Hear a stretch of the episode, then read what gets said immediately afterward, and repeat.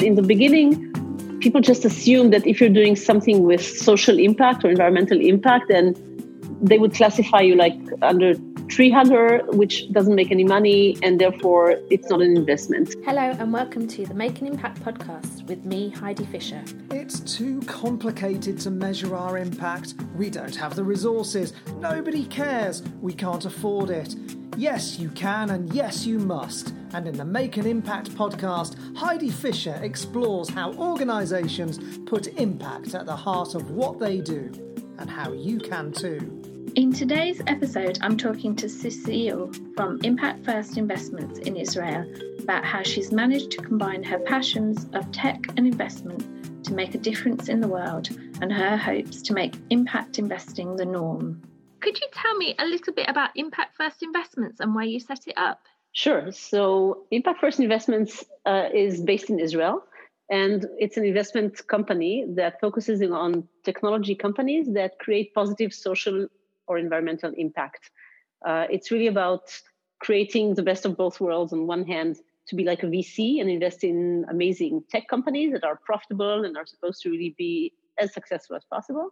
And on the other hand, retain that energy, that talent, that ability, and that entrepreneurship into creating good for the world, both for the social side and the and the environmental side.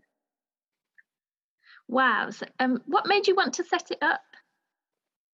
So I was really very lucky to be uh, involved in the impact investing domain very early on, right after the dot com bubble burst, way before it was even called impact investing, and I had the opportunity to be among the pioneer funds that set it up and thought about all these things that you can now Google and learn about your theory of change. What do stakeholders think? Uh, how do you make sure an impact uh, uh, intention is there? How do you uh, prevent emission drift and all these things and, and impact measurement, of course.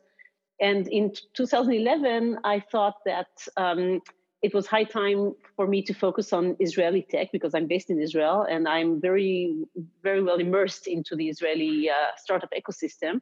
And um, I really couldn't see how people would miss the opportunity of blending the amazing opportunities that are here in, in Israel in terms of developing software and developing technology for pretty much everything and creating good things for the world. And uh, unfortunately, I was the only one who saw it at the time, but uh, it seemed to me like a no brainer, like blending purpose and, and capital and tech. That just seemed so logic to me. So I just uh, set it up. Wow, wow. It sounds um, really exciting and interesting. How did you get started in this area of work? So I was, um, as I said before, I was engaged with the Noaber Foundation, which is a Dutch mm-hmm. uh, family foundation um, founded by Paul Baan and was very very um, lucky to work with uh, with Paul and, and, the team in creating uh, all these all this blend of, of tech innovation and thinking about society, um, which really led me to understand the power of technology into creating uh, systemic solutions uh, that can be scaled around the world. And I thought, wow, this is uh, such a mind-boggling idea of, of blending these things why doesn't everybody do it? And then gradually, uh, after making investments and understanding how it works and what doesn't work, mostly what doesn't work really, uh, and uh, succeeding and failing a lot, um, I decided that uh, uh, really making this my my life quest and goal and profession would be the best thing for me. I love that. It's your life quest. really a really really good way to describe it. What, um, in terms of the investments that you make in in technology and um, having an impact, what what's one of the most interesting ones you've done? Oh wow, you're asking me a question like to choose between my kids. yeah, definitely. or maybe that's going to some be of, tough. Some of the more interesting ones, if you don't want to okay. choose one of your kids. okay, sure. So, so a little bit about just uh, uh, different types of, of investments. So, for example, we invest in a company called AngelSense. AngelSense is a company that creates a solution for families with children with autism um, that have a tendency to get lost and, and just it's very, very hard to find them. And also, um, unfortunately, they're subject to abuse and neglect and all kinds of bad things that happen to them because they don't really tell and their parents don't know what's going on with them during the day. Um, so Angel Sense was founded by a team of two fathers of autistic children who understand the, pro- the, the problem very, very closely firsthand and decided to create a tracking and monitoring device that allows the parents to track the location of their child at any given moment and understand if there's any problem with the child because the system learns the child's routine. So it can alert if there's any change or anything abnormal in his behavior. And if uh, the child does get, does get lost then um, it tells them pinpoints the location where the child is indoors and outdoors. And it's a, a company that's actually the first company we invested in uh, it's doing very well. It has over 10,000 users um, in the US so far, uh, spreading into the UK and Israel. Uh, and it's really changing the lives of people. And that's amazing. It, it has a really solid business model. People pay for the system on one hand, but on the other hand, they also employ mothers of special needs children as customer support. They have a huge group that's of parents that support each other so there's impact in many, many, many layers in that company. So that's one example. Another example is a company called Giving Way, uh, founded by a woman entrepreneur. And by the way, I'm a very strong advocate of that. And, and half of our companies are founded by women. Um, and Giving Way is a platform that connects nonprofits around the world from anywhere around the world, uh, as long as they're grassroots organizations, legally registered, and they're not an orphanage um, they can apply to be on the on the website. And they Giving Way connects them with volunteers that either want to volunteer when they, when they travel. So it can be half a day with the kids uh, in a family trip or a year in tibet. Um, and also volunteer online. So a lot of people have uh, on skills that they can volunteer online but they don't have time to travel but they would like to volunteer these skills. And and there's a lot of nonprofits out there that are looking for these skills. Um, many of them from obscure corners of the internet that don't have the resources to get to the attention of people. So Giving Way cuts the middleman, and allows uh, direct contact between volunteers and nonprofits. And, and everything is done on the site. All payments are done on the site. You can also donate on the site. You can do other transactions. Um, again, an amazing business, very disruptive, thinking differently about a problem that society has and the misalignment of volunteers and, and nonprofits a lot of times, um, and creates amazing impact and amazing opportunities for these grassroots organizations. Um, Those are just two. Uh, I can go on and on. I mean, this is this is really. I think I have the best job in the world because all the time I, I, I just see entrepreneurs They want to change the world. I'm starting to feel a little bit jealous. I, I, need to come and, and hang out in your office for a day or two, I think. oh, you're welcome. You can hang out as long as you want. I mean, you'll be infected by love. It's like seriously, it's it's really it's really mind-boggling to see people of all ages come in and say, okay, this is the problem we identified. This these are the stakeholders we want to serve. This is how we're building a huge business around this and that's the impact that we're going to try to make. And and you're there to help them fund them hold their hand uh, open the right doors for them and uh, and they do the rest. It's pretty amazing. Mm, it sounds amazing. It's, it's um, one of my dreams is to um, uh, make investments into um, social enterprises and things. So um, you're kind of um, making me even more inspired to do it now. Um, okay i'm happy. Go ahead. Um, in terms of um, the, the, years that you've been doing this work, what what would you say has been the most difficult thing you've you've faced? Well, so in the early years, it was about getting the message of impact investing across, which is still um, there's still a lot of it, but it's becoming more and more uh, kind of I don't know if it's a household name, but a lot of people have heard about it.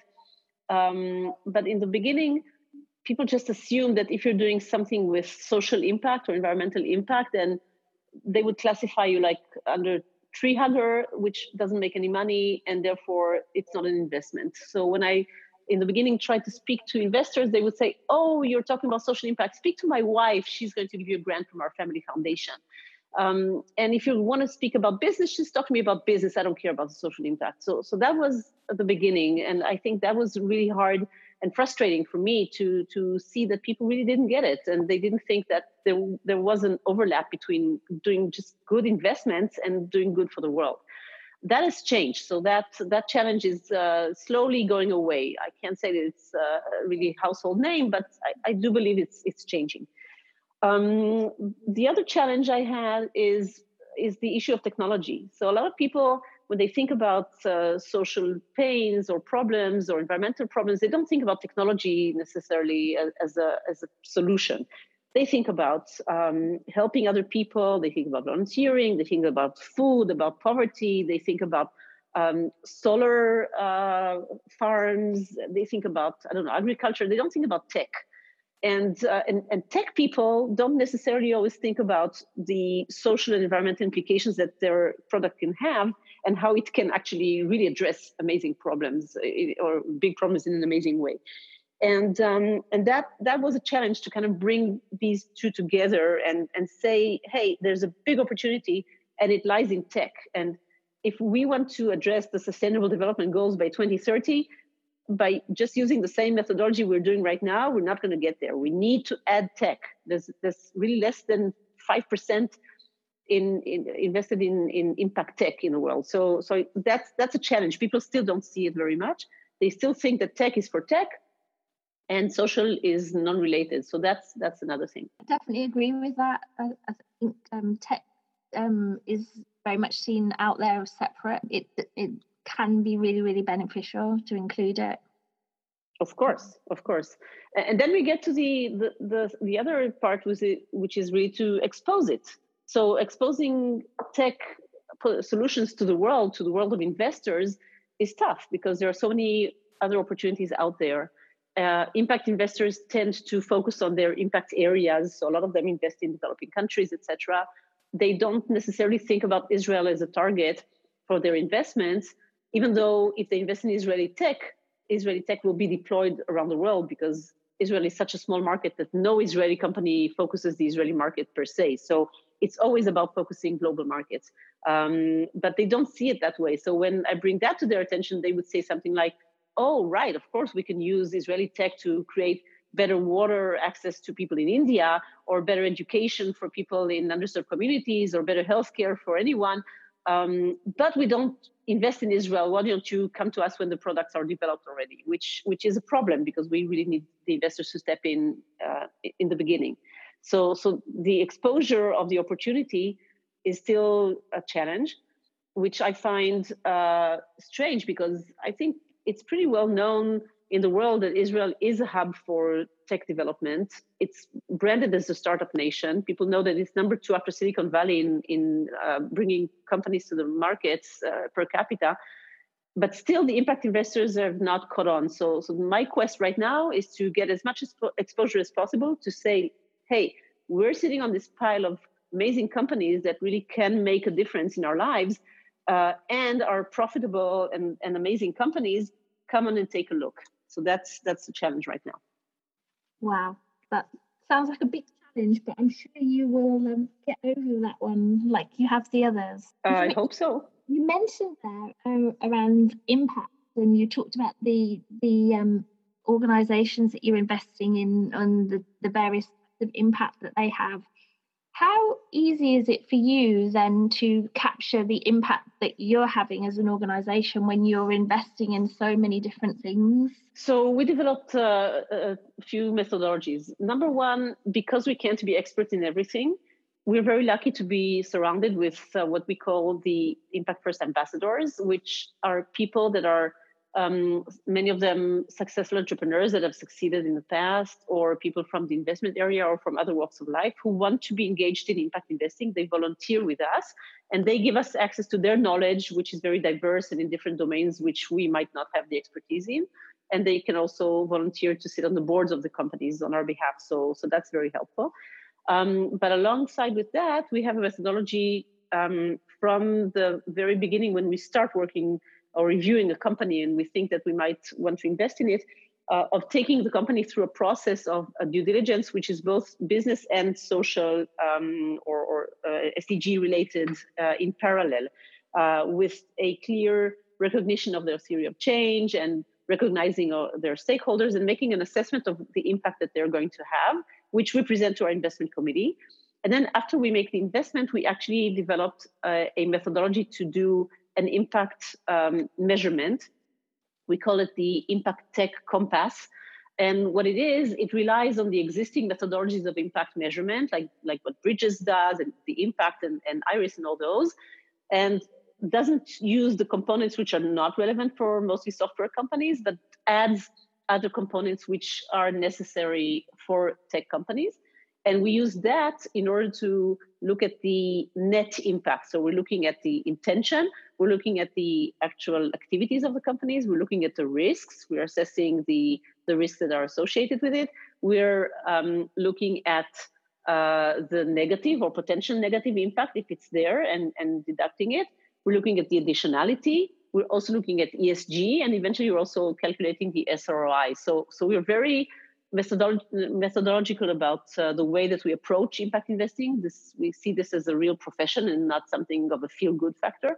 Um, and we take this very seriously. So we'll only invest in companies that we think have a high and measurable impact, that agree to go through the process and, and believe in it and think that it adds value to their business, and eventually uh, connect with the right professionals that will also be domain experts. It's um, refreshing to hear you, you say how detailed you do your impact measurement because um, it's obviously something that I would do all the time with organizations. So to hear you talking in that level of detail about how you do it and, and how the organization has to see the benefits of it is really refreshing.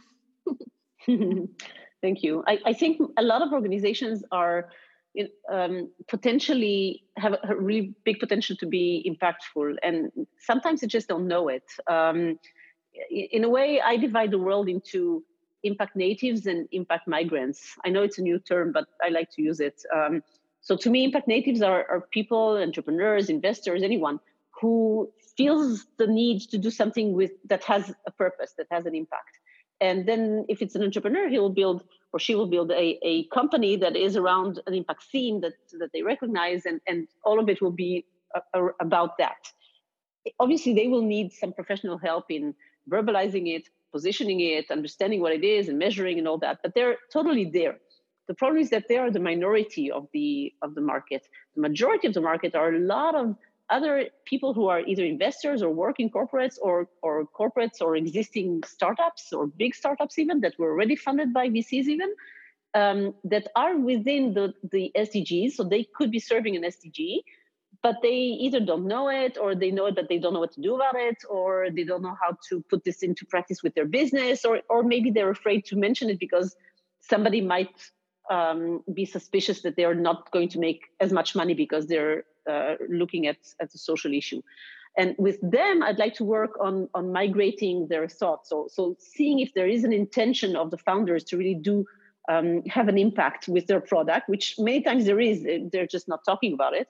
Help them verbalize it and go through the whole process of this measurement that I just described in order to bring them into the impact space. And then they can have a lot of benefits by doing that, by you know making clear that this is their mission which brings the best talent that makes people stay in in, in office um, obviously creates brand uh, loyalty with with their customers and and also unlocks social capital that they weren't eligible for before so i think all in all these are real you know benefits that you can monetize also and and it makes sense for them to do that so so i'm very much about migrating as many companies which are already potentially impactful into the impact space, including the measurement. And I think that will really like make a huge shift in the market.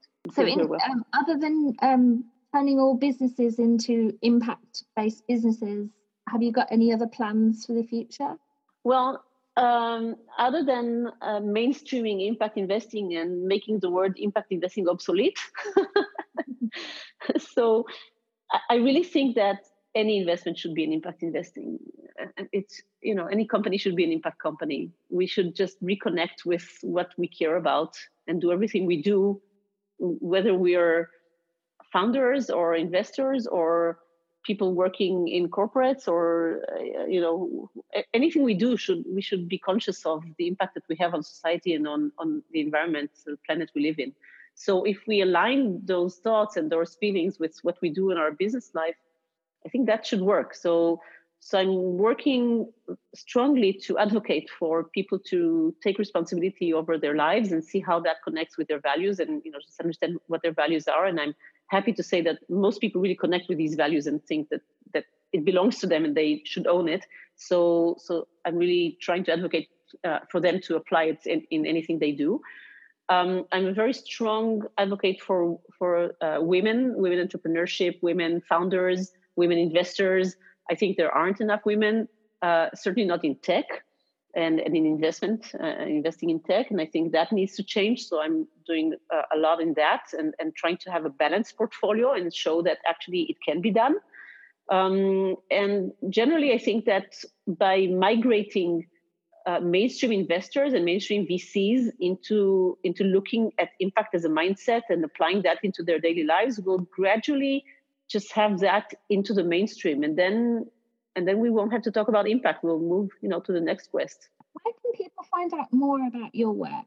Is there a website address they can go to? Sure. So uh, our website is www.impactfirst that's i-m-p-a-c-t with the digit one st.com so that's impactfirst.com uh, I'm also on social media uh, of all kinds. Um, I try to write once in a while and share my thoughts um, and participate in things that are uh, as mainstream as possible. So I try to stay away from like pure um, impact uh, organizations in terms of uh, speaking to the choir. I really want to try to speak to mainstream investors, mainstream entrepreneurs, just anybody who hasn't thought about social impact at all, or maybe thought about it um, in terms of charity or philanthropy, and uh, put them in touch with uh, with what we do because that's uh, where the difference will be made.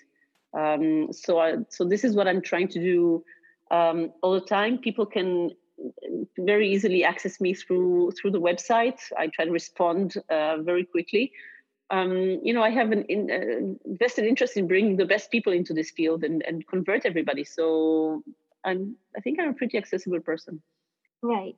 Is there anything else you'd like to share with the listeners? Um, well, I think everybody should be conscious of the impact they have on on society and on our planet, be it through uh, our pension funds, through how we manage ourselves, through how we consume, what we eat, where we work, how we travel, be aware of other people's needs.